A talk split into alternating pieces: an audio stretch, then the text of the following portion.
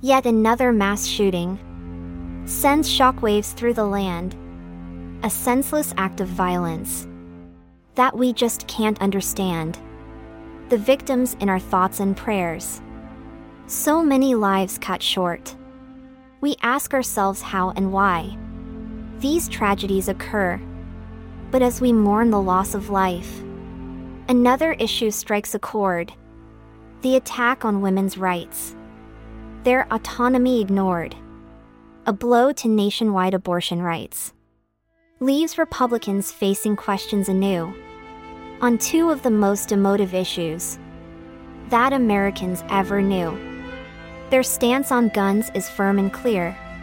More laws won't change a thing, while women's rights are just a cause for them to loudly sing. They say that life begins at birth, and anything else is wrong. But what about the lives of those who suffered trauma for too long? Their policies are short sighted. They only see outcomes black and white, while the rest of us suffer in silence as they take away our rights. Another mass shooting, another blow to women's reproductive rights. How many more tragedies must we face before they finally see the light? We need change and we need it now. From those who fail to act, it's time to stand up and demand our rights.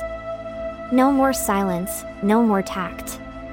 The time is now to make a change, to fight for what we believe, and to bring an end to the senseless violence and the attacks on our liberties.